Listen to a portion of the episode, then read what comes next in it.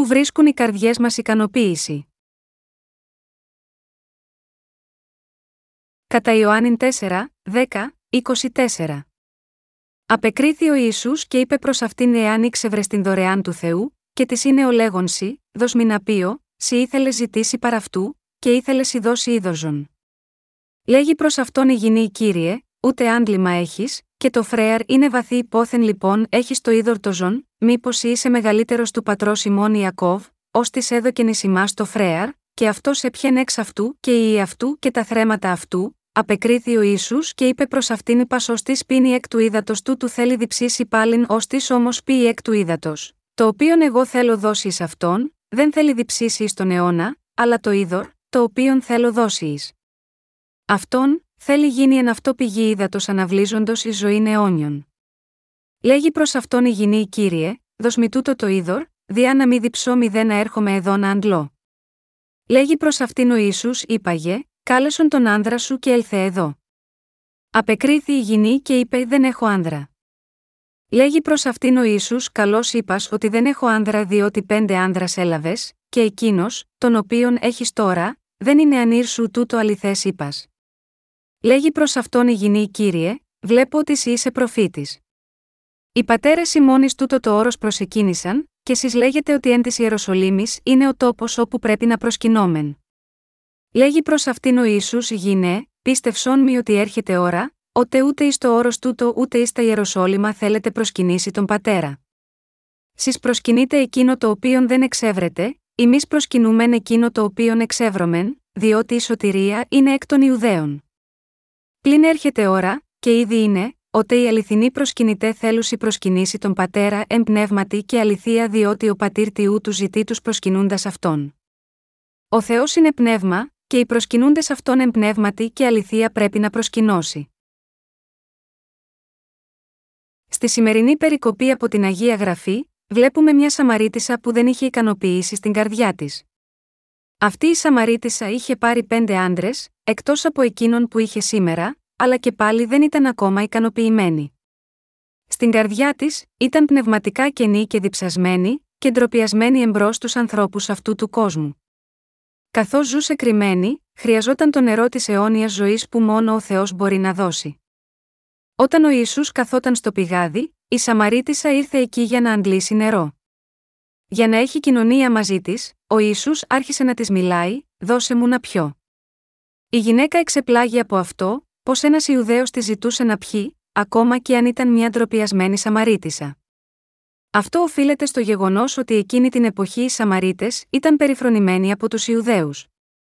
Οι πρόγονοί τους ήταν αρχικά Ισραηλίτες, αλλά μικτού αίματος, ως αποτέλεσμα των πολλών επιδρομών που είχε υποστεί το Ισραήλ, και έτσι ήταν περιφρονημένοι από τους Ιουδαίους, ακόμα και αν μοιράζονταν εν μέρη το ίδιο αίμα. Έτσι, όταν ένας νεαρός Ιουδαίος παρόλα αυτά ζήτησε από αυτή τη Σαμαρίτισσα νερό για να πιει, εκείνη δεν μπορούσε παρά να υποψιαστεί ότι την κορόιδευε. Έτσι, είπε: Εσείς οι Ιουδαίοι περιφρονείτε τόσο πολύ εμάς τους Σαμαρίτες. Πώς λοιπόν εσύ ως Ιουδαίος μου ζητάς νερό για να πιεις? Η Σαμαρίτισσα ρώτησε τον Ιησού πώς μπορούσε να τη ζητήσει νερό για να πιει αφού ήταν Ιουδαίος και εκείνη ήταν Σαμαρίτισσα. Ο Ιησούς είπε: Εάν ήξευρες την δωρεάν του Θεού, και της είναι ο λέγον σοι, δος μηναπείο, σοι ήθελες ζητήσει παρά αυτού, και ήθελες σοι δώσει είδοζον. Κατά Ιωάννην τέσσερα και δέκα. Η γυναίκα στη συνέχεια είπε: Κύριε, ούτε άντλημα έχεις, και το φρέαρ είναι βαθύ υπόθεν, λοιπόν έχεις το είδωρτοζον. Κατά Ιωάννην τέσσερα και έντεκα, αυτή η γυναίκα απλά δεν μπορούσε να καταλάβει τι της έλεγε ο Ιησούς. Ωστόσο, όταν ο Ιησούς της είπε: Πας ως της πίνει εκ του ύδατος τούτου θέλει διψήσει πάλιν, ως της όμως πίει εκ του ύδατος, το οποίον εγώ θέλω δώσει εις αυτόν, δεν θέλει διψήσει εις τον αιώνα, αλλά το είδωρ, το οποίον θέλω δώσει εις αυτόν, θέλει γίνει εν αυτό πηγή ύδατος αναβλύζοντος εις ζωήν αιώνιον. Κατά Ιωάννην τέσσερα, δεκατρία, δεκατέσσερα, η γυναίκα είπε: Κύριε, δώσ' μη τούτο το είδωρ, διά να μη διψώ, μηδέ να έρχομαι εδώ να αντλώ. Και τότε ο Κύριος μας της είπε: Είπαγε, κάλεσον τον άνδρα σου και έλθε εδώ. Εκείνη αμέσως είπε: Δεν έχω άντρα. Ο Ιησούς τότε είπε: Έχεις δίκιο. Έχεις πάρει πέντε άντρες, και αυτός τον οποίο έχεις τώρα δεν είναι καν άντρα σου. Σε αυτό έχεις δίκιο. Η γυναίκα συγκλονίστηκε από αυτό, και έτσι είπε: Πώς ξέρεις τα πάντα για μένα, είσαι πράγματι προφήτης.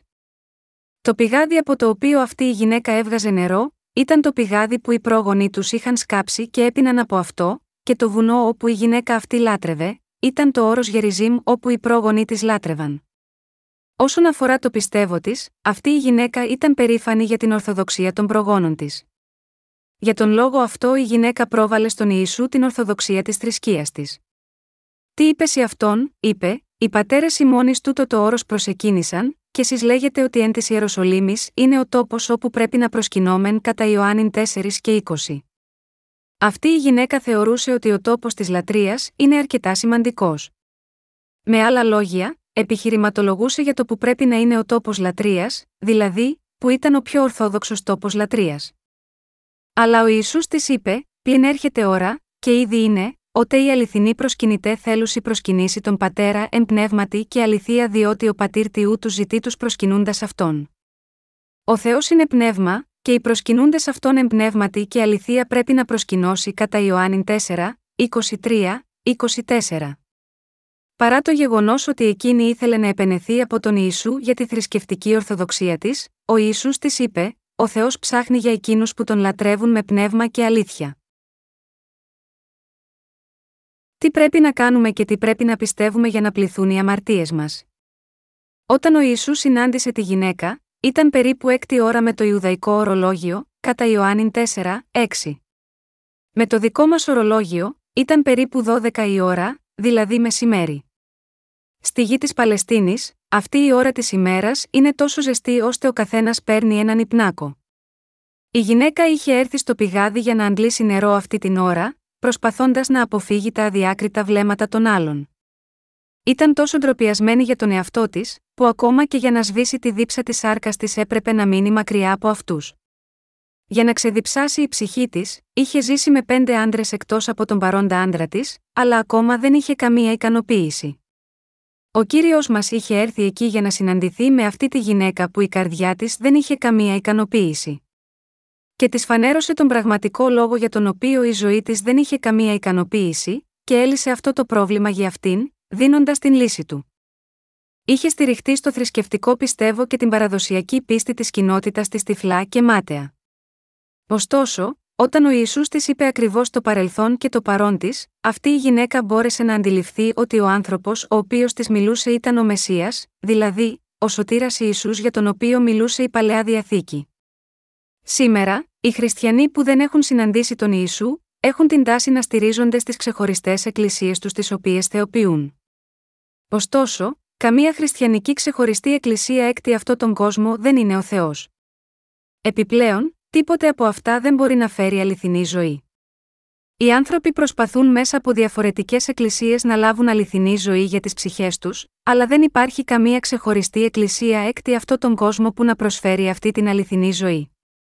Μόνο ο λόγος του Θεού φέρνει αληθινή ζωή στην ανθρωπότητα.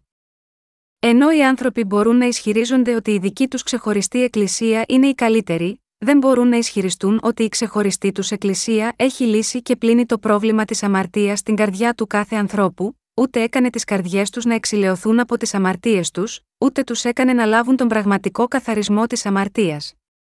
Η Σαμαρίτισσα είχε πει στον Ιησού ειλικρινά ότι δεν είχε άντρα. Πράγματι, η γυναίκα δεν είχε έναν πραγματικό άντρα. Ότι δεν είχε πραγματικό άντρα δεν σημαίνει μόνο ότι δεν είχε άντρα από σαρκική άποψη, αλλά ότι δεν είχε γνωρίσει τον πραγματικό σωτήρα από πνευματική άποψη. Με άλλα λόγια, δεν υπήρχε αληθινός σωτήρας που ικανοποίησε την καρδιά της. Όλοι οι άνθρωποι που ζουν σε αυτόν τον κόσμο επιδιώκουν μόνο την ευχαρίστηση, προσπαθώντας να βρουν την αληθινή ικανοποίηση για τις καρδιές τους, γαμαγιώτα, αυτό όλοι ζητούν τη σφοδρή επιθυμία της σάρκας, την επιθυμία των οφθαλμών και την αλαζονία του βίου, πρώτη Ιωάννου δύο και δεκαέξι. Αλλά δεν μπορούν να βρουν πραγματική ικανοποίηση με τα πράγματα του κόσμου. Μπορεί κανείς να ικανοποιηθεί επιδιώκοντας τα πράγματα της σάρκας? Όχι. Όταν συναντάμε πολύ όμορφα τοπία ή ακολουθούμε τη σφοδρή επιθυμία της σάρκας, μπορούμε να βρούμε ικανοποίηση για ένα μικρό χρονικό διάστημα. Αλλά οι καρδιές μας δεν μπορεί να είναι πραγματικά ικανοποιημένες από αυτά τα πράγματα. Μόνο με πίστη στο δοσμένο από τον Θεό Ευαγγέλιο του ύδατος και του πνεύματος οι καρδιές μας μπορούν να βρουν ικανοποίηση. Μόνο μέσω της πίστης στο Ευαγγέλιο του Ύδατος και του Πνεύματος που δόθηκε από τον Ιησού, η καρδιά του καθενός μπορεί να βρει αληθινή ικανοποίηση. Γι' αυτό όλοι όσοι δεν πιστεύουν σε αυτό το Ευαγγέλιο εξακολουθούν να αισθάνονται διψασμένοι στις καρδιές τους. Αν οι καρδιές των ανθρώπων ήταν ανανεωμένες, χαρούμενες και ευτυχισμένες από τα πράγματα του κόσμου, δεν θα είχαν καμία ανάγκη να ψάξουν για τον Ιησού. Αν δεν συναντήσουν τον Ιησού και πλύνουν τις αμαρτίες τους στηρίζοντας την πίστη τους στο Ευαγγέλιο του Ύδατος και του Πνεύματος, οι ζωές τους βέβαια θα είναι άδειες. Αδιάφορο πόσο πλούσιος μπορεί να είναι κάποιος και πόσο ιδανικές οι συνθήκες του, αν έχει αμαρτία στην καρδιά του, τότε η καρδιά του δεν μπορεί να ικανοποιηθεί με οτιδήποτε άλλο σε αυτόν τον κόσμο, αλλά μόνο θα αισθάνεται κενή. Συγχριστιανοί μου, ενώ όποιος έχει αμαρτία στην καρδιά του δεν μπορεί να επιτύχει την αληθινή ειρήνη, αν λάβει την άφεση των αμαρτιών του μπορεί να έχει αυτή την αληθινή ειρήνη. Πρέπει να συνειδητοποιήσετε ότι εδώ η Σαμαρίτισσα δεν είχε καμία πραγματική ικανοποίηση, ακόμα και αν είχε ζήσει διαδοχικά με πέντε άνδρες, προσπαθώντας να βρει απόλαυση στη σφοδρή επιθυμία της σάρκας, την αλαζονία του βίου, την επιθυμία των οφθαλμών, τον πλούτο, τη φήμη και τις σαρκικές απολαύσεις και μεγαλεία. Αλλά όλοι οι άνθρωποι που ζουν σε αυτόν τον κόσμο, αδιάφορο πόσο κουρασμένοι, λυπημένοι και βασανιστικοί μπορεί να είναι η ζωή τους, μπορούν να λάβουν ακόμα την αληθινή άφεση της αμαρτίας και αληθινή χαρά, εάν γνωρίσουν το Ευαγγέλιο του Ύδατος και του Πνεύματος που δόθηκε από τον Κύριο. Όποιος πιστεύει στον λόγο του Ευαγγελίου του Ύδατος και του Πνεύματος που δόθηκε από τον Κύριο μας, μπορεί να έχει αληθινή ικανοποίηση στην καρδιά του. Πολλοί άνθρωποι προσπαθούν να βρουν ικανοποίηση από τα πράγματα της σάρκας. Αλλά η ικανοποίηση δεν μπορεί να γίνει από τα πράγματα αυτού του κόσμου. Η σκέψη ότι η έλλειψη ικανοποίησης προέρχεται από την έλλειψη υλικών πραγμάτων, κάνει τους ανθρώπους να επιδιώκουν και να έχουν υλικά πράγματα, αλλά ανακαλύπτουν ότι δεν μπορούμε να είμαστε ικανοποιημένοι με αυτά τα πράγματα. Μόνο με πίστη στον λόγο του Ευαγγελίου της αλήθειας του ύδατος και του πνεύματος που δόθηκε από τον Κύριο, ο καθένας μπορεί να επιτύχει αληθινή ικανοποίηση. Αυτό που λύνει το πρόβλημα της αμαρτίας στις καρδιές των ανθρώπων είναι ο λόγος του Ευαγγελίου του ύδατος και του πνεύματος. Για τον καθένα, αν έχει λυθεί το πρόβλημα των αμαρτιών της καρδιάς του, τότε μπορεί να έχει αληθινή ικανοποίηση στην καρδιά του και να επιτύχει πραγματική χαρά, ακόμα και αν έχει λίγα υλικά αγαθά και οι συνθήκες απέχουν πολύ από το ιδανικό. Από την άλλη πλευρά, όμως, αν δεν συναντήσει τον Κύριο και, ως εκ τούτου, δεν μπορεί να λάβει την αληθινή άφεση της αμαρτίας στην καρδιά του, τότε δεν υπάρχει πραγματική ικανοποίηση στην καρδιά του. Επειδή οι άνθρωποι δεν έχουν ικανοποίηση στις καρδιές τους, πηγαίνουν πίσω και εμπρός από θρησκεία σε θρησκεία, από ξεχωριστή εκκλησία σε άλλη ξεχωριστή εκκλησία. Οι άνθρωποι του κόσμου προσπαθούν πάντα να βρίσκουν ικανοποίηση, πηγαίνοντας σε νυχτερινά κέντρα ή συσσωρεύοντας πλούτο, αλλά με τέτοιες προσπάθειες οι καρδιές τους δεν μπορούν να έχουν αληθινή ικανοποίηση. Εάν δεν έχετε λάβει την αληθινή άφεση της αμαρτίας στην καρδιά σας με πίστη στο Ευαγγέλιο του Ύδατος και του Πνεύματος, δεν μπορείτε ποτέ να επιτύχετε πραγματική ικανοποίηση από τα πράγματα του κόσμου. Για να βρει κάποιος αληθινή ικανοποίηση στην καρδιά του, πρέπει να πιστέψει στο Ευαγγέλιο του Ύδατος και του Πνεύματος και να λάβει την άφεση της αμαρτίας στην καρδιά του. Αν πιστεύετε στο Ευαγγέλιο του Ύδατος και του Πνεύματος, μπορείτε να συνειδητοποιήσετε ποιος είναι ο Ιησούς, τι είναι η άφεση της αμαρτίας και πως αυτός έχει καθαρίσει τις αμαρτίες σας. Μπορείτε να ζήσετε την αληθινή σωτηρία που έχει πραγματικά καθαρίσει τις αμαρτίες σας. Και μπορείτε να απολαύσετε αληθινή χαρά. Χωρίς πίστη έκτη αυτό το αληθινό Ευαγγέλιο, όλα τα άλλα είναι εντελώς άχρηστα, αδιάφορο πόσο φλογερά μπορεί να προσεύχεστε στον Θεό, επικαλούμενος το όνομά Του, δημιουργώντας θόρυβο, νηστεύοντας όλη την ώρα ή πέφτοντας κάτω σε έκσταση. Ακόμα και αν έχετε μιλήσει σε ξένες γλώσσες, δύο οράματα ή συναντήσατε τον Ιησού στα όνειρά σας, αυτό δεν σημαίνει ότι συναντήσατε πραγματικά τον Ιησού. Όποιος έχει αμαρτία στην καρδιά του, δεν έχει ακόμα συναντήσει τον Ιησού. Αν υπάρχει αμαρτία στην καρδιά σας, τότε δεν είστε με τον Χριστό, επειδή η Αγία Γραφή λέει, δεν είναι τώρα λοιπόν ουδεμία κατάκρισης εις τους εν Χριστώ Ιησού Ρωμαίους οκτώ, ένα.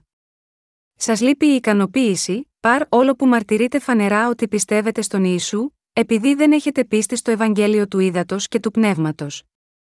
Όταν ερωτηθούν μερικοί άνθρωποι, πώς πάει η ζωή σου, απαντούν, λοιπόν, είμαι ζωντανός, αλλά μόνο και μόνο επειδή δεν είμαι νεκρός.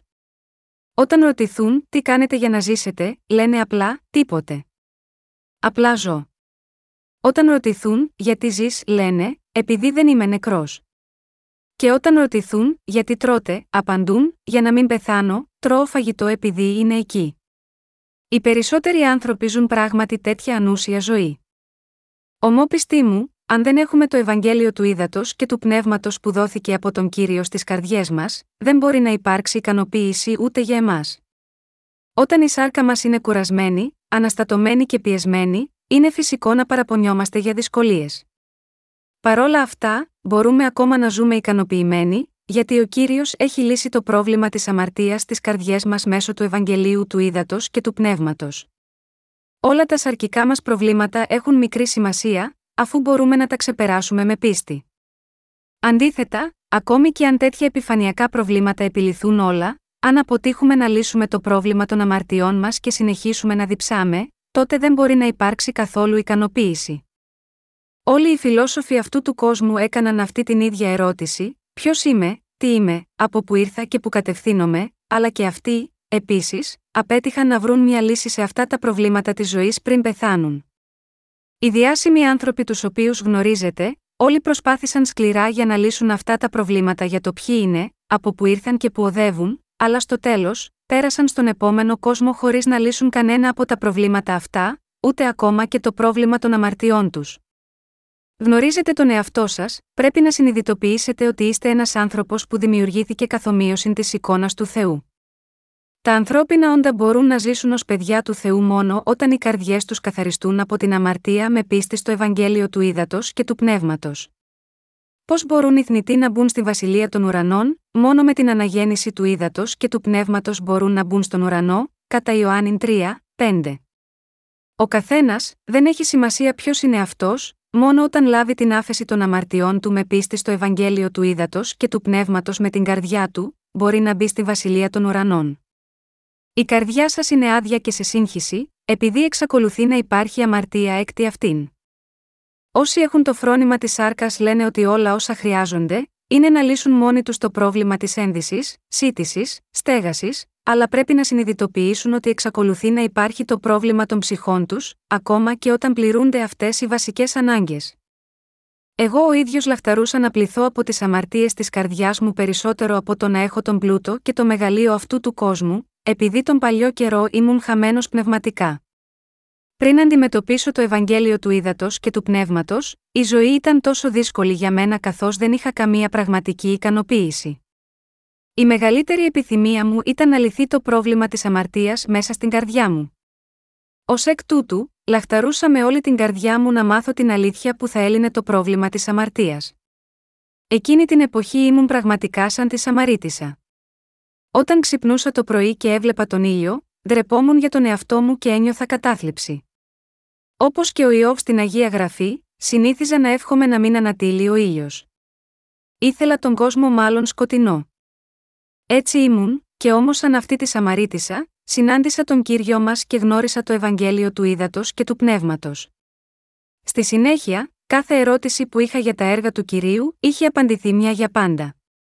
Κατανόησα όλα τα έργα της σωτηρίας που ο Κύριος εκπλήρωσε για μένα, γιατί ο Κύριος βαφτίστηκε, πώς ανέλαβε τις αμαρτίες του κόσμου, πώς πέθανε στον Σταυρό, αναστήθηκε από τους νεκρούς και αναλήφθηκε στον ουρανό, και τι θα συμβεί όταν έρθει και πάλι. Από τότε που συνειδητοποίησα τη σοβαρότητα όλων των αμαρτιών στην καρδιά μου, έψαξα για την αλήθεια της αναγέννησης, και από τότε που πίστεψα στην αλήθεια του Ευαγγελίου του ύδατος και του Πνεύματος έχω βρει ικανοποίηση, ακόμα και όταν δεν πίνω, τραγουδώ ή χορεύω. Και συνειδητοποίησα ότι η καρδιά μου δεν μπορούσε να ικανοποιηθεί από τα πράγματα της σάρκας. Μπορεί ακόμα να εκνευρίζομαι μερικές φορές, αλλά αδιάφορο πόσο κουρασμένος μπορεί να είμαι τώρα, ο νέος εαυτός μου δεν μπορεί να συγκριθεί με τον παλιό εαυτό μου πριν αναγεννηθεί. Ούτε μπορεί τα βάσανα που είχα αντιμετωπίσει πριν αναγεννηθώ να συγκριθούν με τις παρούσες θλίψεις μου. Από τότε που αναγεννήθηκα με πίστη στο Ευαγγέλιο του ύδατος και του Πνεύματος, αδιάφορο πόσο κουρασμένος μπορεί να είμαι. Είμαι κουρασμένος μόνο λόγω της αδύναμης σάρκας μου. Πλέον, δεν ανησυχώ για τον επικείμενο άδη. Γι' αυτό είμαι πάντα χαρούμενος στη ζωή μου. Παρακαλώ όλους σας να δεχτείτε επίσης με πίστη την αληθινή άφεση της αμαρτίας στις καρδιές σας. Τα μάτια σας βλέπουν αμέτρητες εκκλησίες. αλλά μπορούμε να συνειδητοποιήσουμε ότι οι περισσότερες από αυτές δεν είναι Εκκλησία του Θεού. Για να το καταλάβουμε αυτό, πρέπει να δούμε αν ο κήρυκας της κάθε Εκκλησίας έχει λάβει την άφεση της αμαρτίας ή όχι ενώπιον του Κυρίου. Μόνο όταν κάποιος έλυσε το πρόβλημα της αμαρτίας του ενώπιον του Θεού, έχει γίνει πραγματικός υπηρέτης του Θεού, που μπορεί να λύσει το πρόβλημα της αμαρτίας στις καρδιές του εκκλησιάσματος. Όσοι κηρύττουν τον Λόγο του Θεού χωρίς να λύσουν το δικό τους πρόβλημα της αμαρτίας, δεν είναι υπηρέτες ούτε του Θεού, ούτε του λαού του. Απλώς επειδή έχετε παρακολουθήσει κάποια τεράστια εκκλησία αυτού του κόσμου, αυτό δεν σημαίνει ότι μπορείτε να αντιμετωπίσετε πραγματικά το Ευαγγέλιο του Ύδατος και του Πνεύματος. Αυτό που πρέπει να συνειδητοποιήσετε είναι ότι μόνο οι εκκλησίες που κηρύττουν το Ευαγγέλιο του Ύδατος και του Πνεύματος ανήκουν στην πραγματική Εκκλησία του Θεού. Πολλοί άνθρωποι προσπαθούν τώρα να λύσουν το πρόβλημα της αμαρτίας παρ' όλο που παρακολουθούν εκκλησίες όπου δεν υπάρχει το Ευαγγέλιο του Ύδατος και του Πνεύματος. Φυσικά, εμείς προσπαθούμε να γνωστοποιήσουμε το αληθινό Ευαγγέλιο του Ύδατος και του Πνεύματος, ακόμα και σε αυτούς. Ωστόσο, πρέπει να συνειδητοποιήσουν ότι επειδή η πίστη τους είναι ηθικιστική, είναι δύσκολο να συναντήσουν το Ευαγγέλιο του Ύδατος και του Πνεύματος. Σήμερα, αυτοί οι άνθρωποι πιστεύουν κυριολεκτικά πως όταν τους χαστουκίσουν στο δεξί μάγουλο, πρέπει να γυρίσουν και το άλλο μάγουλο.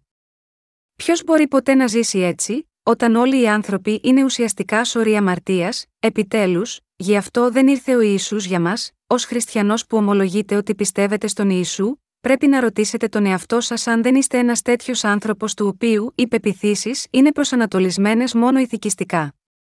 Αυτοί οι άνθρωποι δεν μπορούν να αντιμετωπίσουν το Ευαγγέλιο του Ύδατος και του Πνεύματος, απλώς επειδή προσπαθούν να ενεργούν σαν να είναι καλύτεροι από τον Ιησού. Το λέω αυτό γιατί μέσα από τέτοια ηθικιστική πίστη, είναι δύσκολο να συναντήσουμε τον Κύριο που ήρθε από το νερό και το πνεύμα. Πρέπει πρώτα να αναγνωρίσετε την αμαρτωλή φύση σας όπως είναι, γιατί μόνο οι αμαρτωλοί θα βρουν αυτό το Ευαγγέλιο του Ύδατος και του Πνεύματος. Όλοι πρέπει να συνειδητοποιήσουν ότι πρέπει να πληθούν από όλες τις αμαρτίες τους και να αναγεννηθούν με πίστη στον λόγο του Ευαγγελίου του Ύδατος και του Πνεύματος.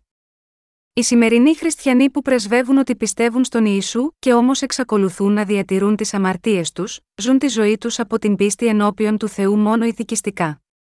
Εάν το πρόβλημα της αμαρτίας δεν λυθεί μέσα στις καρδιές τους, ακόμα και αν παρακολουθούν την Εκκλησία και δίνουν προσφορές όλο αυτό το διάστημα, πρέπει να αντιμετωπίσουν το Ευαγγέλιο του Ύδατος και του Πνεύματος και να πιστέψουν σε αυτό. Εάν δεν το κάνουν αυτό, θα εξαπατηθούν πνευματικά. Όταν έρθετε στην Εκκλησία του Θεού και θέλετε να δώσετε προσφορές, πρέπει να έχετε λάβει πρώτα την άφεση της αμαρτίας στην καρδιά σας με πίστη στο Ευαγγέλιο του Ύδατος και του Πνεύματος πριν δώσετε προσφορές. Όταν δίνουμε προσφορές στον Θεό, πρέπει πραγματικά να τις δίνουμε εντελώς από τη δική μας βούληση εθελοντικά. Κάθε πτυχή της ζωής μας της πίστης, πρέπει οπωσδήποτε να καθοδηγείται από τον Θεό.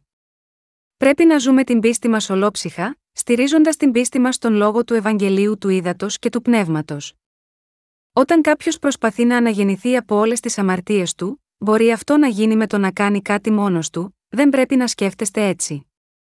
Πώς θα μπορούσε κάποιος να πληθεί από τις αμαρτίες του, με τις δικές του ενάρετες πράξεις? Αν κάποιος προσπαθεί να αναγεννηθεί από τις αμαρτίες του με τα έργα του, τότε αυτός είναι ένας Φαρισαίος και απατεώνας. Σας προτρέπω όλους να αναγεννηθείτε πραγματικά από όλες τις αμαρτίες σας πιστεύοντας τον λόγο του Ευαγγελίου του Ύδατος και του Πνεύματος, που ο Κύριος Ιησούς μας έχει δώσει. Γνωρίστε την αλήθεια ότι ο Ιησούς έχει λύσει το πρόβλημα των αμαρτιών σας μια για πάντα μέσα από το νερό, το αίμα και το πνεύμα. Πιστέψτε σε αυτό τον λόγο του Ευαγγελίου του Ύδατος και του Πνεύματος και αναγεννηθείτε από όλες τις αμαρτίες σας. Επιβεβαιώστε με τον λόγο της αλήθειας ότι ο Ιησούς έχει καθαρίσει όλες τις αμαρτίες σας και αναγεννηθείτε με πίστη έκτη αυτό. Το Ευαγγέλιο του Ύδατος και του Πνεύματος που λέει η Αγία Γραφή, δεν είναι τίποτε άλλο από αυτό τον γνήσιο λόγος της αλήθειας της αναγέννησης. Συγχριστιανοί μου, το γεγονός ότι πολλοί χριστιανοί σήμερα πιστεύουν ότι πρέπει να αγιαστούν ερχόμενοι στην Εκκλησία, να κόψουν το κάπνισμα και να μην πίνουν και να μην αμαρτάνουν, σημαίνει ότι έχουν πέσει σε αβάσιμες δικές τους σκέψεις.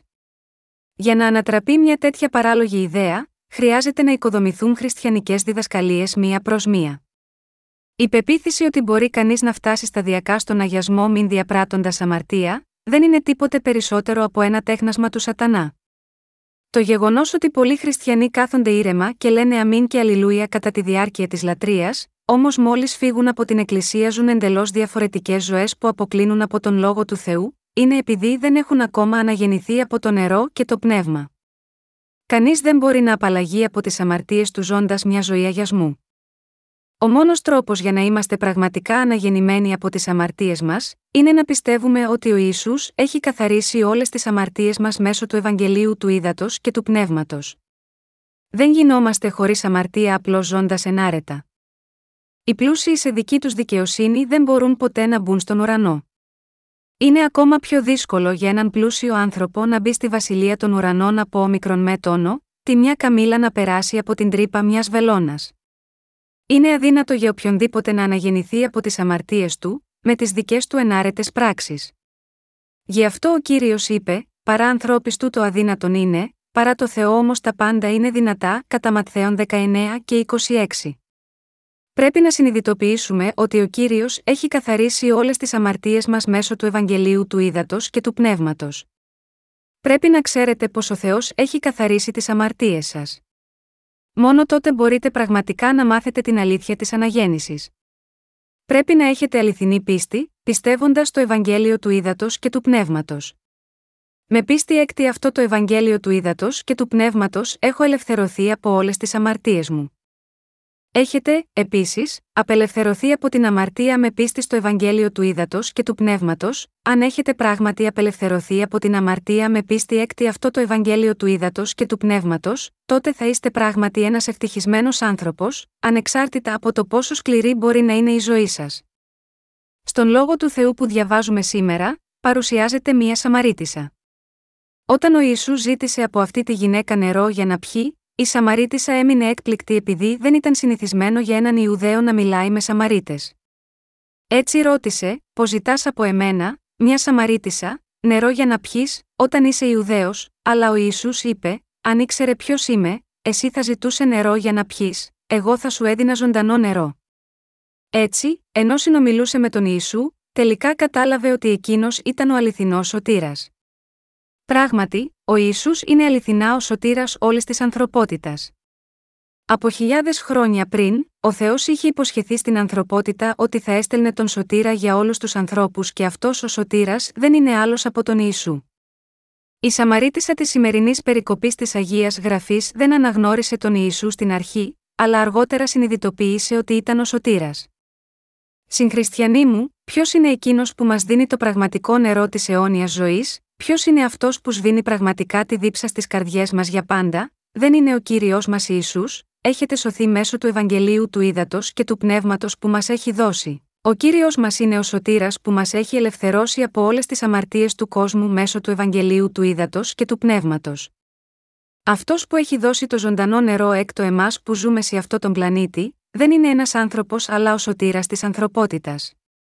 Ο Ιησούς είναι ο σωτήρας που έχει σβήσει πραγματικά τη δίψα στις καρδιές μας και έλυσε τόσο τα σαρκικά όσο και τα πνευματικά μας προβλήματα.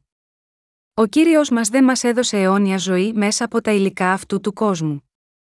Ζώντας σε αυτόν τον κόσμο που είναι σαν έρημος, όλοι ψάχνουμε για τον Ιησού για να αντλήσουμε το ζωντανό νερό, γιατί είμαστε πνευματικά διψασμένοι και εκείνη τη στιγμή, ο Ιησούς συναντιέται μαζί μας μέσω του Ευαγγελίου του Ύδατος και του Πνεύματος.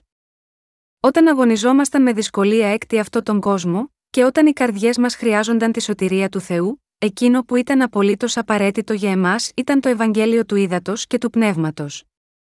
Μόνο ο Κύριος μας έλυσε το πρόβλημα από όλες τις αμαρτίες μας μέσω του Ευαγγελίου του Ύδατος και του Πνεύματος, και μόνο αυτός μας έδωσε την αληθινή ζωή. Όταν ήμασταν κουρασμένοι και δεν είχαμε καμία ικανοποίηση εξαιτίας των αμαρτιών μας, όταν αγωνιζόμαστε σε αυτόν τον κόσμο που είναι σαν έρημος λόγω των αμαρτιών μας και όταν πεθαίναμε λόγω των πολλών προβλημάτων των αμαρτιών μας, ο Κύριος μας, μας έδωσε, μέσα από τον λόγο του Ευαγγελίου του Ύδατος και του Πνεύματος, το ζωντανό νερό που μας έκανε να μην διψάσουμε ποτέ ξανά. Ο Κύριος μας έγινε ο Κύριος του ζωντανού νερού που μας έκανε να μην διψάμε ποτέ ξανά. Ήταν ένας άνθρωπος που έπλυνε τις αμαρτίες μας, ή μήπως ήταν κάτι υλικό? Είναι οι χριστιανικές διδασκαλίες αυτού του κόσμου? Όχι. Μόνο ο Ιησούς έλυσε όλα τα προβλήματα στις ζωές μας, και μόνο αυτός είναι ο αληθινός σωτήρας που μας έχει δώσει το Ευαγγέλιο του Ύδατος και του Πνεύματος. Μόνο επειδή ο Ιησούς είναι ο αληθινός σωτήρας μας που εγκατέλειψε τη δόξα του και ήρθε σε αυτή τη γη, Ανέλαβε όλες τις αμαρτίες μας στο σώμα του μέσω του βαπτίσματός του και σταυρώθηκε για να χύσει το αίμα του, και μας έχει σώσει με αυτόν τον τρόπο. Έχει γίνει ο καλός ποιμένας, που μας δίνει όλες τις ευλογίες που χρειαζόμαστε για να ζήσουμε σε αυτόν τον κόσμο, μας δυναμώνει όταν οι καρδιές μας είναι ταραγμένες και κουρασμένες, και λύνει όλα τα προβλήματα της καρδιάς μας. Με το Ευαγγέλιο του Ήδατος και του Πνεύματος, ο Ιησούς έχει λύσει το πρόβλημα της αμαρτίας, που ήταν αδύνατο να επιλυθεί από εμάς και μας χάρισε την αιώνια ζωή. Ο Κύριος μας είναι ο Θεός που έχει καταστήσει δυνατό για εσένα και για μένα, που πιστεύουμε στο Ευαγγέλιο του Ήδατος και του Πνεύματος, να πιούμε το πραγματικό νερό της αιώνιας ζωής. Ο Κύριος μας μας έκανε να επιτύχουμε την άφεση της αμαρτίας και την αιώνια ζωή, ευλόγησε τους πιστούς με το Ευαγγέλιο του Ήδατος και του Πνεύματος για να γίνουν παιδιά του Θεού, και γέμισε όλες τις ανάγκες μας για να συνεχίσουμε τις ζωές μας σε αυτόν τον κόσμο. Πραγματικά, το δώρο της σωτηρίας που ο Θεός μας έχει δώσει, είναι πάρα πολύ μεγάλο και πλατή για να το καταλάβουμε. Για άλλη μια φορά, λοιπόν, σκεφτόμαστε τον Κύριο μας. Αν δεν είχαμε τον Κύριο, πώς θα μπορούσαμε να ζήσουμε σε αυτόν τον κόσμο που είναι σαν έρημος? Αν δεν ήταν ο Κύριος μας, θα είχαμε πεθάνει από πνευματική δίψα εδώ και πολύ καιρό έκτο αυτόν τον κόσμο. Χωρίς τον Κύριο μας ήμασταν όλοι καταδικασμένοι να ζήσουμε τη ζωή μας διψώντας τόσο πολύ και χωρίς καμία ικανοποίηση. Γνωρίζοντας πλήρως αυτό που μας λείπει ενώ ζούμε σε αυτόν τον κόσμο, ο Κύριος μας έχει καλύψει τις ανάγκες μας κάθε φορά που προσευχόμαστε σε Αυτόν. Ο Θεός έχει ευλογήσει πάντα εμάς που ζούμε σε αυτόν τον κόσμο που είναι σαν έρημος. Και έχει λύσει όχι μόνο το πρόβλημα των αμαρτιών μας, αλλά και πολλά άλλα προβλήματα επίσης. Πρέπει να τους ζητήσουμε τη χάρη όλων αυτών των ευλογιών και πρέπει να ζήσουμε με πίστη. Όταν οι καρδιές μας ζητούν από τον Θεό τη χάρη του, μπορούμε τελικά να δοκιμάσουμε το βάθος της χάρης του. Μήπως η καρδιά σας τώρα επιθυμεί να ζητήσει από τον Θεό τη βοήθειά του, ακριβώς όπως με τη χάρη του Κυρίου έχουμε ζήσει μέχρι τώρα? Επίσης, με αυτή τη χάρη του Κυρίου, θα μπορούμε να συνεχίσουμε τις ζωές μας. Ακριβώς όπως ο Κύριος μας έδωσε το ζωντανό νερό στη Σαμαρίτισσα και έλυσε όλα τα προβλήματά της, πιστεύω ότι ο Θεός θα μας δώσει, επίσης, και θα μας ντύσει με όλες τις ευλογίες που χρειαζόμαστε για να ζούμε σε αυτόν τον κόσμο, και τον ευχαριστώ με την πίστη μου. Ο Ιησούς είπε σε αυτή τη γυναίκα: «Οστής όμως ποιη εκ του ύδατος, το οποίον εγώ θέλω δώσει εις αυτόν, δεν θέλει διψήσει εις τον αιώνα, αλλά το είδωρ, το οποίον θέλω δώσει εις αυτόν, θέλει γίνει εν αυτό πηγή ύδατος αναβλύζοντος εις ζωήν αιώνιον». Η γυναίκα είπε: «Κύριε, δώσ' μη τούτο το είδωρ, διά να μη διψώ μηδέ να έρχομαι εδώ να αντλώ», κατά Ιωάννην τέσσερα και δεκαπέντε. Αυτή η γυναίκα ντρεπόταν τόσο για τον εαυτό της, που δεν τολμούσε να βγει από το σπίτι της κατά τη διάρκεια της ημέρας. Αλλά εξακολουθούσε να χρειάζεται νερό καθημερινά. Έτσι, έπρεπε να έρθει να αντλήσει νερό κάτω από τον καυτό ήλιο, όταν όλοι οι άλλοι αναπαύονταν. Λαμβάνοντας υπόψη αυτό, πόσο κουρασμένη πρέπει να ήταν η ζωή της, δεδομένου ότι χωρίς νερό δεν μπορούσε να μαγειρέψει, να πλύνει τα ρούχα και να κάνει μπάνιο, έπρεπε να πάει στο πηγάδι για να αντλήσει νερό καθημερινά. Ωστόσο, η Σαμαρίτισσα μπορούσε να αντλήσει νερό μόνο κάτω από τον καυτό ήλιο. Πόσο ευτυχής θα ήταν, λοιπόν, στη συνέχεια όταν ο Κύριος της είπε ότι θα της δώσει μια πηγή νερού που θα αναβλύζει σε αιώνια ζωή? Η γυναίκα ζήτησε από τον Ιησού: «Αν υπάρχει τέτοιο νερό, δώσε το σε μένα μόνο μία φορά. Συγχριστιανοί μου, εμείς πίνουμε νερό καθημερινά, αλλά διψάμε ξανά και ξανά. Αν υπάρχει αυτό το είδος του νερού που θα μας ξεδιψάσει για πάντα και θα μας κάνει να μην διψάμε ποτέ απλά πίνοντας μόνο μία φορά, δεν θα τον παρακαλούσαμε να μας δώσει αυτό το νερό?» Ο Ιησούς είπε στη γυναίκα: «Είπαγε, κάλεσον τον άνδρα σου και ελθέ εδώ», κατά Ιωάννην τέσσερα και δεκαέξι. Η γυναίκα τότε απάντησε: «Δεν έχω άνδρα», κατά Ιωάννην τέσσερα και δεκαεπτά. Πειράζοντάς την, τότε ο Ιησούς της είπε: «Πέντε άνδρας έλαβες, και εκείνος, τον οποίον έχεις τώρα, δεν είναι ανήρ σου», κατά Ιωάννην τέσσερα και δεκαοκτώ. Η γυναίκα στη συνέχεια είπε: «Αυτό είναι τόσο αληθινό. Πώς ξέρεις ότι ήμουν μια τέτοια γυναίκα, Κύριε? Τώρα αντιλαμβάνομαι ότι είσαι ένας προφήτης». Αυτή η γυναίκα τώρα πίστευε ότι ο Ιησούς ήταν ένας προφήτης, ένας που ξέρει τα πάντα για το τι συνέβη πριν και τι θα γίνει στο μέλλον. Έτσι, στην αρχή σκέφτηκε η γυναίκα για τον Ιησού πως είναι ένας τέτοιος προφήτης, αλλά όπως συνέχισε να συνομιλεί μαζί του, συνειδητοποίησε ότι ο Ιησούς ήταν πράγματι ο Μεσσίας.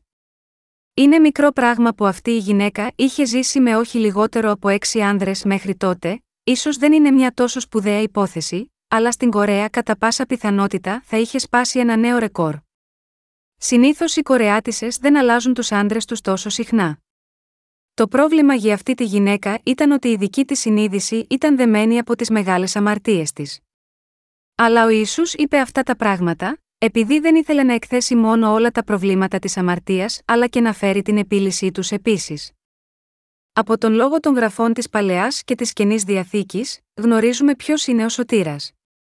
Καταλάβαμε ότι το αρνί της θυσίας για το οποίο μιλούσε η Παλαιά Διαθήκη είναι ο Ιησούς, και ότι με τον ερχομό του στη γη και τη βάφτισή του από τον Ιωάννη τον Βαπτιστή, ο Ιησούς ανέλαβε όλες τις αμαρτίες όχι μόνο αυτής της γυναίκας αλλά όλες τις αμαρτίες του κόσμου. Με αυτό που έκανε ο Κύριος μας, έλυσε το πρόβλημα όλων των αμαρτιών της ανθρωπότητας, έλυσε όλα τα προβλήματά μας με το Ευαγγέλιο του Ύδατος και του Πνεύματος. Συγχριστιανοί μου, γιατί δεν μπορούσαμε να ευλογηθούμε από τον Θεό, αλλά ζούσαμε τη ζωή σαν καταραμένη, ήταν εξαιτίας των αμαρτιών που ήταν στις καρδιές μας. Υπήρξε ένα εμπόδιο της αμαρτίας ανάμεσα στον Θεό και εμάς, και αυτός είναι ο λόγος για τον οποίο είχαμε ζήσει καταραμένη ζωή. Δεν υπήρχε άλλο εμπόδιο ανάμεσα στον Θεό και εμάς, αλλά αυτό το εμπόδιο της αμαρτίας μας είχε αποκλείσει από Αυτόν. Όταν ο Κύριος μας ήρθε σε αυτή τη γη, έλυσε το πρόβλημα των αμαρτιών μας μια για πάντα.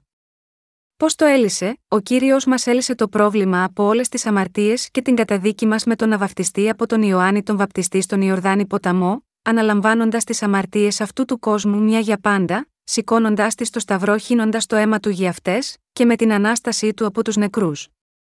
Καθώς συνεχίζουμε τη ζωή μας, πρέπει να ακούσουμε και να πιστεύουμε στον λόγο της αιώνιας ζωής, ότι ο Κύριος έχει λύσει όλα τα προβλήματα των αμαρτιών μας. Μέσα από την πίστη μας στον λόγο του Ευαγγελίου του Ύδατος και του Πνεύματος, μπορούμε να απολαύσουμε την αιώνια ζωή και να επιτύχουμε την αληθινή ευτυχία. Συγχριστιανοί μου, όπως ο Κύριος μας έδωσε σε αυτή τη γυναίκα την άφεση της αμαρτίας και το νερό της αιώνιας ζωής, το έχει δώσει και σε εμάς επίσης. Αυτή η γυναίκα δεν είχε λιγότερο από πέντε άντρες, μη συμπεριλαμβανομένου του ανθρώπου ο οποίος ζούσε τώρα μαζί της χωρίς να είναι νόμιμα παντρεμένος. Γιατί αυτή η γυναίκα είχε πάρει τόσους πολλούς άντρες, έκανε έτσι επειδή προσπαθούσε να βρει την ευτυχία από τους άντρες της. Ακριβώς έτσι, οι άνθρωποι προσπαθούν να βρουν την ευτυχία σε λάθος μέρη, νομίζοντας ότι θα είναι ευτυχείς αν έχουν πολλά χρήματα, φήμη, δύναμη, γνώση ή διασκέδαση. Πνευματικά μιλώντας, πρέπει να συνειδητοποιήσουμε ότι και εμείς, επίσης, μπορεί να έχουμε ζήσει με πέντε άντρες. Όλοι είχαμε κυνηγήσει τέτοια πράγματα ενώ αμαρτάναμε, μέχρι που συναντήσαμε τον πραγματικό νυμφίο, τον Ιησού. Εμείς δεν μπορούσαμε να αποφύγουμε την αμαρτία έκτη αυτόν τον κόσμο ως την ημέρα που θα πεθάνουμε, και ήμασταν καταδικασμένοι για τον άδει εξαιτίας των αμαρτιών που είχαμε διαπράξει. Παρά το γεγονός αυτό, όμως, ο Κύριος μας έχει λύσει το πρόβλημα από όλες τις αμαρτίες μας μέσω του βαπτίσματός του και με το αίμα του στον Σταυρό.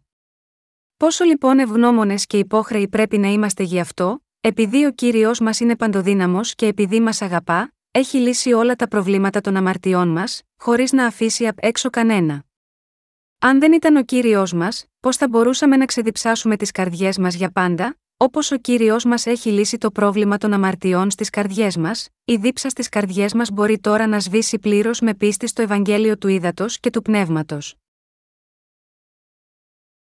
Γενικά, όταν οι άνθρωποι παραδέχονται τις αμαρτίες τους, τείνουν να δέχονται μόνο τις αμαρτίες που φανερώθηκαν.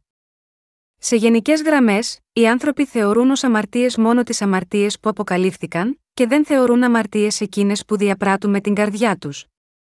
Έτσι προσπαθούν σκληρά να μην διαπράξουν καμία αμαρτία με τις πράξεις τους, αλλά είναι δεσμευμένοι να συνεχίσουν να αμαρτάνουν. Ο νόμος αυτού του κόσμου επισημαίνει μόνο τις αμαρτίες που διαπράττουν οι άνθρωποι με τις πράξεις τους και τιμωρεί μόνο τις φανερωμένες αμαρτίες.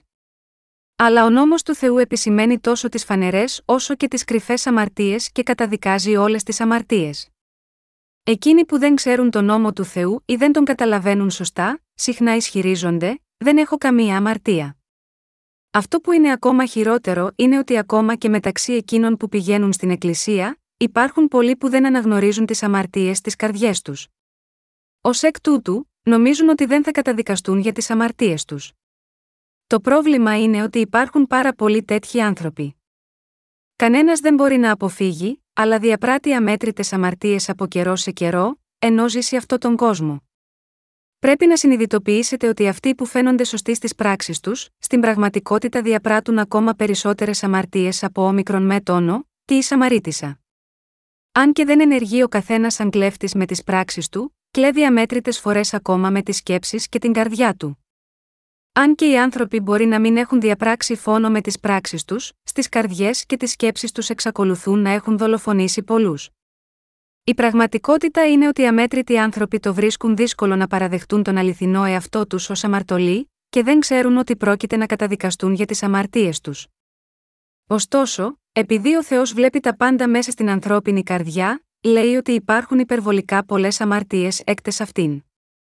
Γι' αυτό και είπε: «Η καρδία είναι απατηλή υπέρ πάντα και σφόδρα διεφθαρμένη, της δύναται να γνωρίσει αυτήν. Εγώ ο Κύριος εξετάζω την καρδίαν, δοκιμάζω τους νεφρούς, διά να δώσω εις έκαστον κατά τας οδούς αυτού, κατά των καρπών των έργων αυτού». Ιερεμίας δεκαεπτά, εννέα, δέκα. Οι άνθρωποι που δεν έχουν ακόμα αναγεννηθεί πρέπει να οργώσουν τα χωράφια της καρδιάς τους και να γνωρίσουν καλά τις αμαρτίες που είναι κρυμμένες βαθιά μέσα. Πρέπει να συνειδητοποιήσουν ότι υπάρχουν υπερβολικά πολλές αμαρτίες στις καρδιές τους και ότι ο Θεός θα τους καταδικάσει για όλες αυτές τις αμαρτίες. Όταν έτσι αναγνωρίσουν καθαρά ότι στα σίγουρα είναι προορισμένοι για τον άδειος καταδίκη των αμαρτιών τους, μπορούν να συνειδητοποιήσουν στη συνέχεια την ανάγκη να πιστέψουν στο Ευαγγέλιο του ύδατος και του πνεύματος. Η λειτουργία του νόμου που είναι δοσμένος από τον Θεό. Ο νόμος που μας έδωσε ο Θεός οργώνει τις καρδιές μας, φανερώνει τις αμαρτίες που έχουν μέσα τους και, επιπλέον, γίνεται παιδαγωγός μας που μας οδηγεί στη σωτήρα. Έτσι, η Αγία Γραφή λέει στο Ρωμαίους τρία και είκοσι, «Διότι εξ έργων νόμου δεν θέλει δικαιωθεί ουδέ μίας αρξενόπιον αυτού, επειδή διά του νόμου γίνεται η γνώριση της αμαρτίας». Στο νόμο του Θεού υπάρχουν εξακόσιες δεκατρείς εντολές και θεσπίσματα να κάνουμε και να μην κάνουμε. Ο νόμος του Θεού απαιτεί τελειότητα από όλους μας. Έτσι ο νόμος του Θεού μπορεί να τηρηθεί μόνο όταν τον τηρούμε στο σύνολό του, εκατό τοις εκατό. Αν τηρήσουμε μόνο δέκα, πενήντα ή ογδόντα τοις εκατό του νόμου, είναι σαν να έχουμε αποτύχει να τον τηρήσουμε. Αν κάποιος παραβιάσει τον νόμο του Θεού, έστω και μόνο μία φορά σε όλη τη διάρκεια της ζωής του, τότε αυτό σημαίνει ότι απέτυχε να τον τηρήσει εντελώς. Η Βίβλος λέει: «Διότι ως της φυλάξει όλων των νόμων και πτέσει εις εν, έγινεν ένοχος πάντων». «Επειδή ο υπόν, μη μοιχεύσεις», είπε και «μη φωνεύσεις, αλλά αν δεν μοιχεύσεις, φωνεύσεις δε, έγινες παραβάτης του νόμου». Ιακώβου δύο, δέκα, έντεκα. Όπως λέει εδώ, αν δεν καταφέρουμε να τηρήσουμε έστω και ένα μόνο σημείο του νόμου, τότε είμαστε ένοχοι για όλα. Αν παραβείς μια μόνο εντολή του νόμου, με άλλα λόγια, είναι σαν να έχεις παραβεί όλο τον νόμο. Έχουμε παραβεί τον νόμο μόνο λίγες φορές στη ζωή μας, όχι. Επειδή η θεμελιώδης φύση μας είναι αμαρτωλή, δεν μπορούμε παρά να παραβούμε τον νόμο κατ' επανάληψη αμέτρητες φορές. Η έβδομη εντολή από τις δέκα εντολές λέει: «Ου μοιχεύσεις». Μπορούμε να τηρήσουμε αυτή την εντολή του Θεού. Για να τηρήσουμε αυτή την εντολή του Θεού, κάθε φορά που βλέπουμε μια γυναίκα, δεν πρέπει να έχουμε καμία πονηρή σκέψη στις καρδιές μας. Αλλά μπορούμε να το καταφέρουμε αυτό, να μην διαπράξουμε αμαρτία στις καρδιές μας. Ο Ιησούς είπε: «Ηκούσατε ότι ερέθη εις τους αρχαίους, μη μοιχεύσεις. Εγώ όμως σας λέγω ότι πασοβλέπων γυναίκα διά να επιθυμήσει αυτήν ήδη εμίχευσεν αυτήν εν την καρδία αυτού», κατά Ματθαίον πέντε, είκοσι επτά, είκοσι οκτώ. Αυτό σημαίνει ότι κάθε φορά που βλέπουμε μια γυναίκα και την επιθυμήσουμε, στην πραγματικότητα παραβαίνουμε την έβδομη εντολή κατά της μοιχείας. Η παράβαση της εντολής του Θεού είναι αμαρτία και η καταδίκη είναι καταστροφή. Κάθε φορά που βλέπουμε μια γυναίκα με τα μάτια μας και την επιθυμήσουμε, συσσωρεύουμε αμαρτία, την μία πάνω στην άλλη. Αν είστε πιστοί, θα ξέρετε ότι η μοιχεία είναι κακή και θα προσπαθήσετε να μην διαπράξετε αυτή την αμαρτία. Πολλοί άνθρωποι απεχθάνονται τη μοιχεία ως βρώμικη και περιφρονούν αυτούς που τη διαπράττουν. Αλλά στην πραγματικότητα, δεν πράττουμε όλη μοιχεία. Όσο περισσότερο θυμόμαστε την εντολή που λέει να μην μοιχεύσεις, τόσο περισσότερο βλέπουμε ότι την διαπράττουμε πραγματικά. Επιπλέον, όσο περισσότερο προσπαθούμε να τηρήσουμε την εντολή, τόσο περισσότερο συνειδητοποιούμε ότι είμαστε ανίκανοι να το κάνουμε. Λαμβάνοντας υπόψη το γεγονός ότι η μοιχεία είναι έμφυτη σε μας, μπορούμε να κάνουμε αλλιώς, παρά να έχουμε λάγνες σκέψεις όταν βλέπουμε μια γυναίκα. Η εντολή της μοιχείας ως εκ τούτου μας διδάσκει ότι η σεξουαλική ανηθικότητα είναι αμαρτία, και ότι διαπράττουμε πορνεία αμέτρητες φορές. Ως εκ τούτου, ο νόμος μας υπενθυμίζει το γεγονός ότι είμαστε ανίκανοι στην τήρηση των εντολών του Θεού.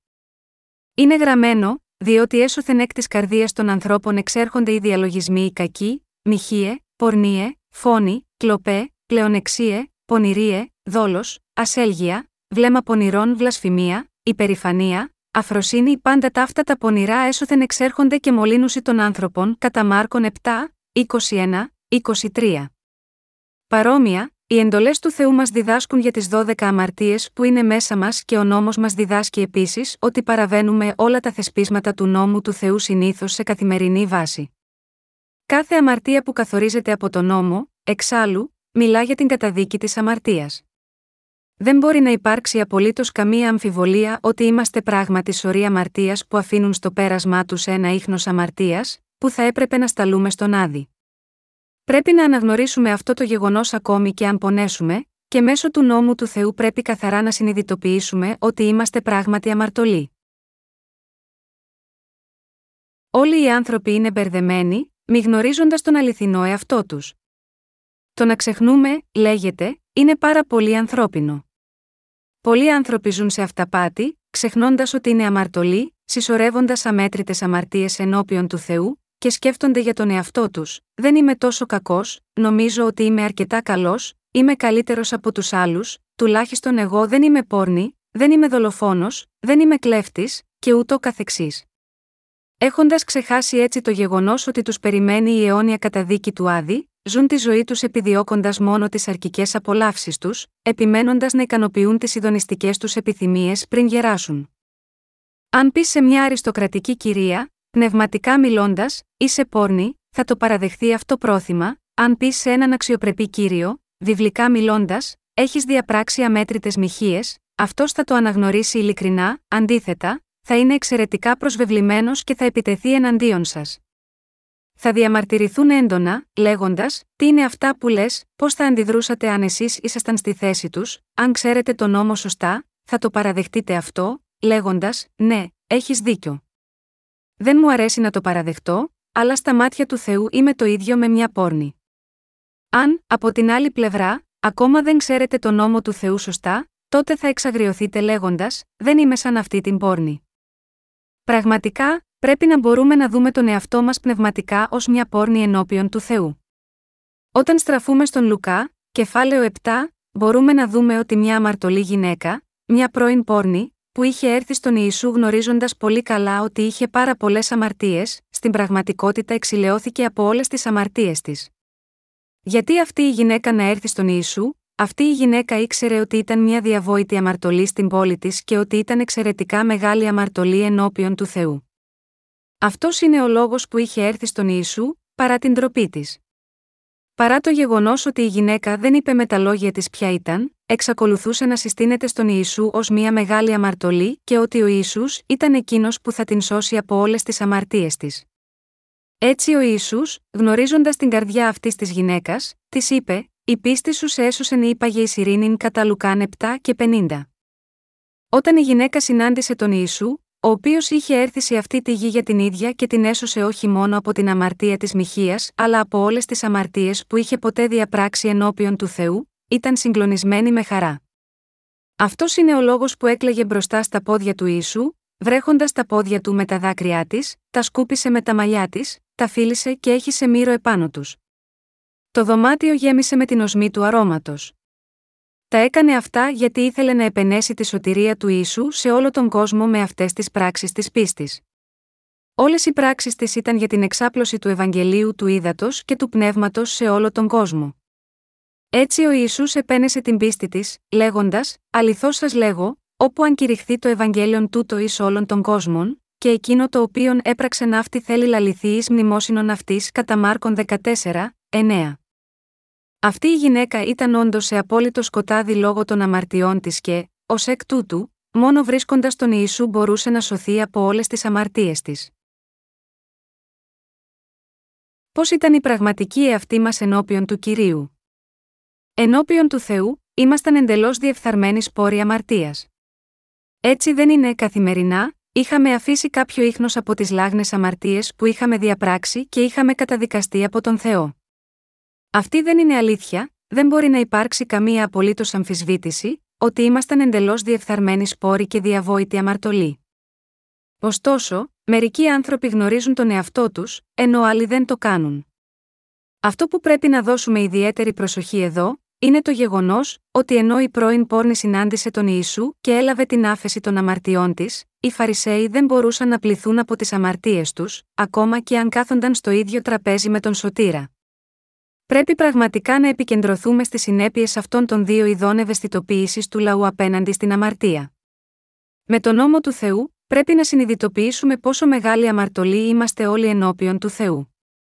Πρέπει να συνειδητοποιήσετε ότι δεν είναι μόνο εκείνοι των οποίων τα χωράφια των καρδιών τους είναι καλά οργωμένα, και οι οποίοι γνωρίζουν ότι είναι εξ ολοκλήρου σωρή αμαρτίας ενώπιον του Θεού, που μπορούν να έρθουν στο Ευαγγέλιο του Ύδατος και του Πνεύματος και να πληθούν από όλες τις αμαρτίες τους. Μπορείτε να τηρήσετε τον νόμο του Θεού εντελώς με τις πράξεις σας, ποτέ δεν μπορείτε να τον τηρήσετε τέλεια. Πρέπει να συνειδητοποιήσουμε ότι απλά είμαστε ανίκανοι να τηρήσουμε τον νόμο του Θεού, και ότι ήμασταν αμαρτωλοί που δεν μπορούσαμε παρά να αμαρτάνουμε εξαιτίας της αμαρτωλής φύσης της καρδιάς μας, που είχαμε κληρονομήσει από τους προγόνους μας. Ήσασταν αμαρτωλός στα μάτια του Θεού, εν όλο ή εν μέρη, ήμασταν όλοι εξ ολοκλήρου αμαρτωλοί που δεν μπορούσαμε να λύσουμε το πρόβλημα των αμαρτιών μας μόνοι μας. Ομολογείται ότι ενώπιον του Θεού, όλοι μας ήμασταν πολύ αμαρτωλοί, αναγκασμένοι να καταδικαστούμε στον άδει για τις αμαρτίες μας. Αν το παραδεχτείτε αυτό, πρέπει να πάτε με πίστη στον Ιησού που ήρθε από το νερό και το πνεύμα, και να πιστέψετε στην αλήθεια ότι ο Κύριος μας έχει σώσει από όλες τις αμαρτίες μας. Ολόκληρη η ανθρωπότητα σε όλο τον κόσμο πρέπει να πιστέψει στον Ιησού ως σωτήρα τους και να σωθούν από όλες τις αμαρτίες τους. Συγχριστιανοί μου, επειδή υπάρχει μοιχεία στην καρδιά μας, είμαστε εντελώς ανίκανοι να μην διαπράττουμε μοιχεία, και επειδή έχουμε δολοφονικές επιθυμίες στις καρδιές μας στη βάση της φύσης μας, δεν μπορούμε παρά να διαπράττουμε φόνο στις καρδιές μας. Επειδή όλα τα ανθρώπινα όντα έχουν την απληστία, δεν μπορούν να αποφύγουν την κλοπή, και αυτό συμβαίνει επειδή έχουν επίσης απατηλές καρδιές και δεν μπορούν παρά να ψεύδονται. Όλοι είμαστε δεσμευμένοι να αμαρτάνουμε καθημερινά, επειδή έχουμε δώδεκα είδη αμαρτίας στις καρδιές μας. Ως εκ τούτου, όταν βλέπουμε τον εαυτό μας να καθρεφτίζεται στον νόμο του Θεού, μπορούμε να συνειδητοποιήσουμε ότι όλοι είμαστε πράγματι δεσμευμένοι να παραβαίνουμε τον νόμο του Θεού καθημερινά. Συγχριστιανοί μου, είμαστε ανίκανοι να τηρήσουμε έστω και ένα θέσπισμα του νόμου του Θεού. Η ζωή μας είναι τέτοια που όλοι είμαστε δεσμευμένοι να παραβούμε κάθε θέσπισμα του νόμου κατ' επανάληψη και αδιάκοπα σε όλη τη διάρκεια της ζωής μας. Λαμβάνοντας υπόψη αυτό, πώς θα μπορούσαμε να επιχειρηματολογήσουμε στη συνέχεια για το ποσό της αμαρτίας ενώπιον του Θεού, αν είναι μεγάλη ή μικρή? Ποιος μπορούσε να ρίξει μια πέτρα στη γυναίκα που συνελήφθη για μοιχεία επαυτοφόρο? Κανείς που έχει αμαρτία δεν μπορεί να το κάνει ποτέ αυτό. Όταν έχετε διαπράξει τόσες πολλές αμέτρητες αμαρτίες, όπως τα πυκνά σύννεφα στον ουρανό, πώς μπορεί να μην καταδικαστείτε για τις αμαρτίες σας? Όποιος έχει αμαρτία δεν μπορεί να ξεφύγει από τη μοίρα του, αλλά κλαίει πικρά σαν ένας μοναχικός κούκος και θρηνεί σαν ένα χαμένο πρόβατο σε όλη τη διάρκεια ζωής του. Αλλά θα μπορούσε να σωθεί από όλες τις αμαρτίες του με αυτόν τον τρόπο. Όλοι πρέπει να συνειδητοποιήσουμε πως όταν δεν υπάρχει ευαγγελικός λόγος περί του ύδατος και του πνεύματος, δεν μπορεί να υπάρξει άφεση αμαρτίας. Οι αμαρτίες που είναι γραμμένες στην πλάκα της καρδιάς όλων μας. Πού, λοιπόν, είναι γραμμένες όλες οι αμαρτίες που διαπράττουν οι άνθρωποι? Η Αγία Γραφή λέει: «Η αμαρτία του Ιούδα είναι γεγραμμένη με γραφίδα σιδηράν, με όνυχα αδαμάντινον, ενεχαράχθη επί της πλακός της καρδίας αυτών και επί των κεράτων των θυσιαστηρίων ημών». Ιερεμίας δεκαεπτά, ένα. Οι αμαρτίες του καθενός είναι γραμμένες στις πλάκες της καρδιάς του και στα κέρατα του θυσιαστηρίου. Εδώ, τα κέρατα του θυσιαστηρίου αναφέρονται στο βιβλίο των έργων, δηλαδή, τα βιβλία της κρίσης που αναφέρονται στην Αποκάλυψη κεφ. είκοσι, που ανοίγονται ενώπιον του Θεού. Αυτό σημαίνει ότι ο Θεός καταγράφει όλες τις αμαρτίες μας, ανεξάρτητα από το αν τις θυμόμαστε ή όχι, είτε τις γνωρίζουμε είτε όχι. Αυτό μας λέει ότι πρέπει να αφαιρέσουμε όλες τις αμαρτίες μας, που είναι γραμμένες στις πλάκες των καρδιών μας και στο βιβλίο των έργων, και πρέπει να λάβουμε την άφεση των αμαρτιών μας. Εάν εξακολουθεί να παραμένει μέσα σας οποιαδήποτε αμαρτία, ακόμα και τόσο λίγη, στη συνέχεια, σύμφωνα με αυτή την αμαρτία, θα σηκώσετε την καταδίκη της αμαρτίας. Πώς, λοιπόν, Μπορούμε να αφαιρέσουμε όλες τις αμαρτίες ολόκληρης της ζωής μας, γραμμένες στις πλάκες των καρδιών μας και στα βιβλία των έργων, είναι γραμμένο, διά τούτο και εάν πληθείς με νήτρον και πληθύνησι σε αυτόν το σμίγμα, η ανομία σου μένει σε σημειωμένη ενώπιόν μου, λέγει Κύριος ο Θεός Ιερεμίας δύο και είκοσι δύο. Με άλλα λόγια, δεν υπάρχει σαπούνι από οποιαδήποτε απολύτως θρησκευτική διδασκαλία και καμία απολύτως προσευχή μετάνοιας που ζητά συγχώρεση δεν μπορεί ποτέ να ξεπλύνει τις αμαρτίες σας. Υπάρχει ένας ύμνος που λέει: «Τα δάκρυα δεν θα με σώσουν. Αν και το πρόσωπό μου λουστεί στα δάκρυα, αυτό δεν μπορεί να καθησυχάσει τους φόβους μου, δεν μπορεί να πλύνει τις αμαρτίες των ετών. Τα δάκρυα δεν θα με σώσουν». Συγχριστιανοί μου, πρέπει να συνειδητοποιήσετε ότι δεν μπορείτε ποτέ να πλύνετε τις αμαρτίες σας μόνο κλαίγοντας για τις αμαρτίες σας, χύνοντας δάκρυα και ζητώντας από τον Θεό να σας συγχωρέσει. Αν σταματήσετε μόνο στο να ζητιανεύετε από τον Ιησού να συγχωρέσει τις αμαρτίες σας, είναι σαν να φοράτε ένα ένδυμα υποκρισίας. Έτσι δεν είναι. Πώς μπορούμε λοιπόν να εξηλαιωθούμε από όλες τις αμαρτίες μας και να σωθούμε από όλες αυτές? Πρώτα απ' όλα, πρέπει να αναγνωρίσουμε ότι είμαστε μεγάλοι αμαρτωλοί που πρέπει να καταδικαστούμε από τον Θεό για τις αμαρτίες μας και πρέπει να αναγνωρίσουμε τον Λόγο του Θεού. Πρέπει να παραδεχτούμε την αμαρτωλότητά μας, ομολογώντας: «Κύριε, είμαι υποχρεωμένος να πάω στον Άδη για τις αμαρτίες μου. Είμαι εντελώς ένας σωρός αμαρτίας. Αν δεν με σώσεις εσύ, δεν μπορώ παρά να ρηχτώ στον Άδη», και στη συνέχεια να πιστέψετε στο Ευαγγέλιο του Ύδατος και του Πνεύματος με την καρδιά. Πρέπει να ομολογήσετε: «Κύριε, από την ημέρα που γεννήθηκα μέχρι την ημέρα που θα πεθάνω, δεν μπορώ παρά να διαπράττω αμαρτία στο μυαλό μου και με τις πράξεις μου. Παρακαλώ σώσε με από όλες τις αμαρτίες μου. Έχω παραβιάσει όλο τον νόμο σου». Αφού αποδεχτούμε έτσι τους εαυτούς μας, τότε πρέπει να ακούσουμε και να πιστέψουμε στο Ευαγγέλιο του βαπτίσματος, του αίματος και του πνεύματος, που μας έχει δώσει ο Ιησούς.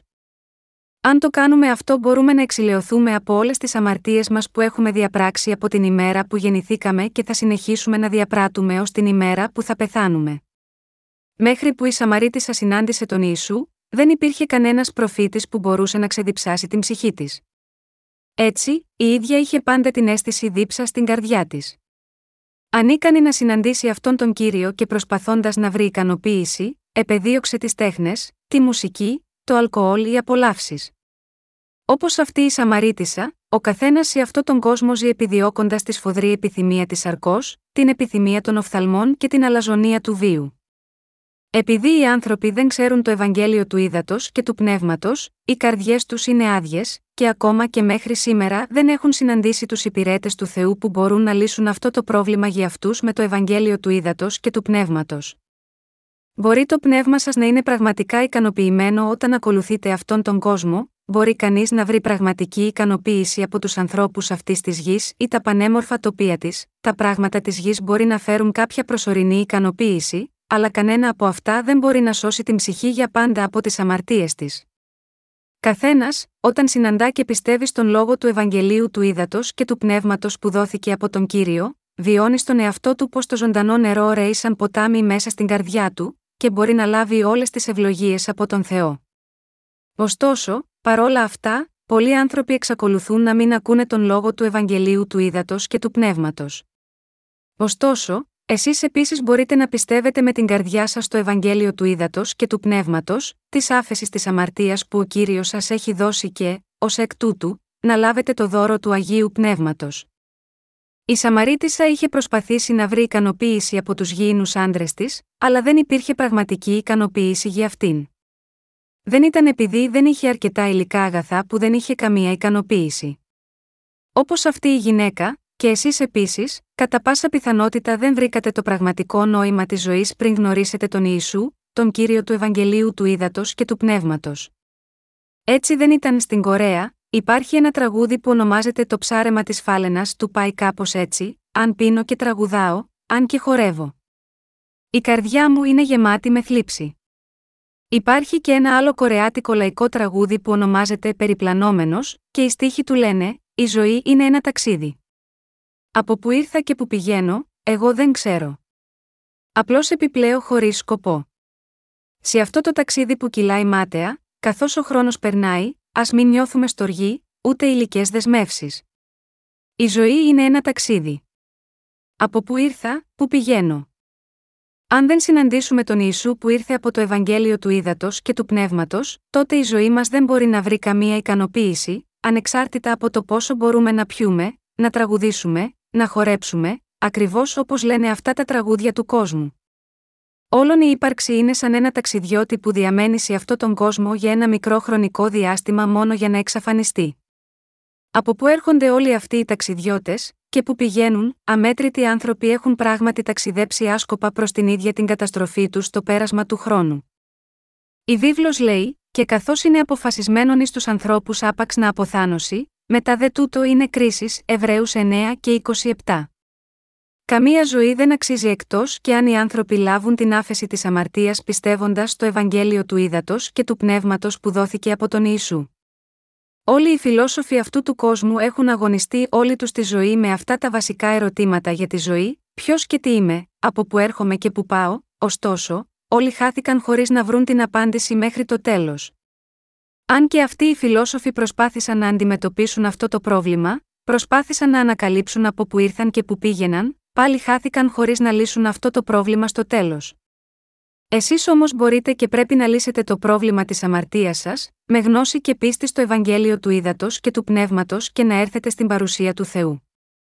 Με πίστη στο Ευαγγέλιο του Ύδατος και του Πνεύματος, πρέπει να λύσετε το πρόβλημά σας της αμαρτίας ενώπιον του Θεού, να λάβετε το Άγιο Πνεύμα και να βρείτε τον δρόμο να μπείτε στη Βασιλεία των Ουρανών. Όλοι πλάστηκαν με την ομοιότητα της εικόνας του Θεού. Ως εκ τούτου, ο καθένας πρέπει να καθαριστεί από όλες τις αμαρτίες μέσα στην καρδιά του, και ο καθένας πρέπει επίσης να λάβει το Άγιο Πνεύμα ως δώρο της άφεσης της αμαρτίας. Μόνο όταν οι άνθρωποι το γνωρίζουν αυτό μπορούν να ζουν με τις ευλογίες του Θεού. Είναι με το Ευαγγέλιο του Ύδατος και του Πνεύματος που μπορείτε να μάθετε αν είστε αμαρτωλός ή δίκαιος. Η καρδιά σας είναι άδεια μόνο επειδή υπάρχει αμαρτία που κατοικεί σε αυτήν. Ο καθένας λέει ότι όλα είναι μια χαρά, αν μόνο μπορεί να τραφεί, να ντυθεί και να έχει κάποιο σπίτι, αλλά η πραγματικότητα είναι ότι ακόμα και όταν πληρούνται αυτές οι βασικές ανάγκες, η ψυχή του ανθρώπου εξακολουθεί να είναι άγωνη, γι' αυτό εξακολουθεί να είναι καταραμένος λόγω των αμαρτιών του. Αλλά όταν πιστέψετε στο Ευαγγέλιο του Ύδατος και του Πνεύματος, όλες οι αμαρτίες σας θα εξαφανιστούν από την καρδιά σας και θα γεμίσετε με ευτυχία. Ως εκ τούτου, πρέπει να συναντήσετε τον Κύριο μέσω του Ευαγγελίου του Ύδατος και του Πνεύματος. Δεν πρέπει να το κάνετε αυτό, ψάξτε για το Ευαγγέλιο του Ύδατος και του Πνεύματος. Και συναντήστε τον σωτήρα σας, πιστεύοντας στο Ευαγγέλιο του Ύδατος και του Πνεύματος. Αφήστε κατά μέρος όλες τις λανθασμένες πεποιθήσεις σας από το παρελθόν και πιστέψτε ξανά σωστά στην πραγματική αλήθεια. Αν ακόμα δεν έχετε σωθεί από όλες τις αμαρτίες σας και συνεχίζετε να ζείτε ως οι πιο άθλιοι από όλους, και όμως παρά το γεγονός αυτό νομίζετε για τον εαυτό σας ότι πιστεύετε στον Θεό σωστά, τότε απλά είστε λάθος. Εάν, αντί να ισχυρίζεστε ότι υπηρετείτε τον Θεό, δεν έχετε λύσει ακόμα το πρόβλημα των αμαρτιών στην καρδιά σας και ακόμα δεν έχετε λάβει το Άγιο Πνεύμα ως δώρο σας, τότε πρέπει να συνειδητοποιήσετε ότι τώρα στέκετε μπροστά από τις πύλες του θανάτου.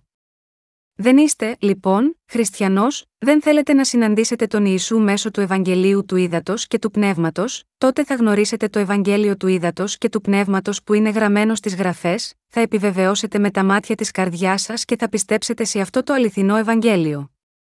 Πρέπει να εξηλαιωθείτε από τις αμαρτίες σας, να λάβετε το Άγιο Πνεύμα και να αναγεννηθείτε. Αλλά δεν πρέπει να προσπαθείτε να το επιτύχετε αυτό μόνοι μέσα από τις πράξεις σας. Αν είστε ένας τέτοιος άνθρωπος, τότε είναι σαφές ότι είστε πράγματι ένας ανόητος που έχτισε το σπίτι του στην άμμο. Πώς μπορεί κάποιος να αναγεννηθεί από όλες τις αμαρτίες του, με τις δικές του ενάρετες πράξεις, αν δοκιμάζετε να σωθείτε από τις αμαρτίες σας με τα έργα σας? Αυτό δεν είναι τίποτε περισσότερο από ένα προϊόν των σκέψεών σας. Επιπλέον, εκείνοι που σας ενθαρρύνουν να το κάνετε αυτό, δεν είναι πραγματικοί ποιμένες. Δεν είναι τίποτε περισσότερο από υπηρέτες του Άδη που οδηγούν τους ανθρώπους στην καταστροφή, επειδή δεν μπορούν να κηρύξουν το Ευαγγέλιο του Ύδατος και του Πνεύματος που πλένει τις αμαρτίες των ανθρώπων. Σήμερα, υπάρχουν κάποιες εκκλησίες που θα αποδέχονται κάποιον ως δίκαιο αν σταματήσει το κάπνισμα, δεν πίνει, προσπαθεί να μην αμαρτάνει και να ζει ενάρετα. Ωστόσο, αυτοί που διδάσκουν μόνο χριστιανική ηθική δεν είναι εκκλησία του Θεού.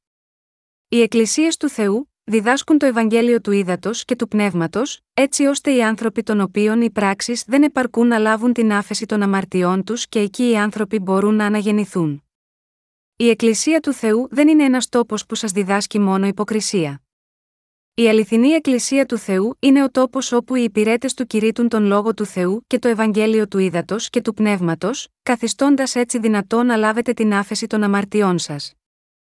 Εξακολουθείτε να πιστεύετε ότι όλα είναι μια χαρά, αν μόνο εκκλησιάζεστε, χωρίς να γνωρίζετε το Ευαγγέλιο του ύδατος και του Πνεύματος, πιστεύετε μόνο στα δόγματα του χριστιανισμού και προσποιείστε ότι είστε ταπεινός, όταν στην πραγματικότητα δεν έχετε καμία πίστη. Πολλοί χριστιανοί κάθονται στις εκκλησίες τους και φωνάζουν ατέλειωτα αμήν και αλληλούια, αλλά όποιος έχει αμαρτία στην καρδιά του δεν μπορεί να είναι άγιος του Θεού. Εκείνοι που πιστεύουν έτσι, δεν είναι τίποτε περισσότερο από ψευδείς χριστιανοί. Είναι στο δρόμο της απώλειας, περπατώντας τον φαρδί δρόμο.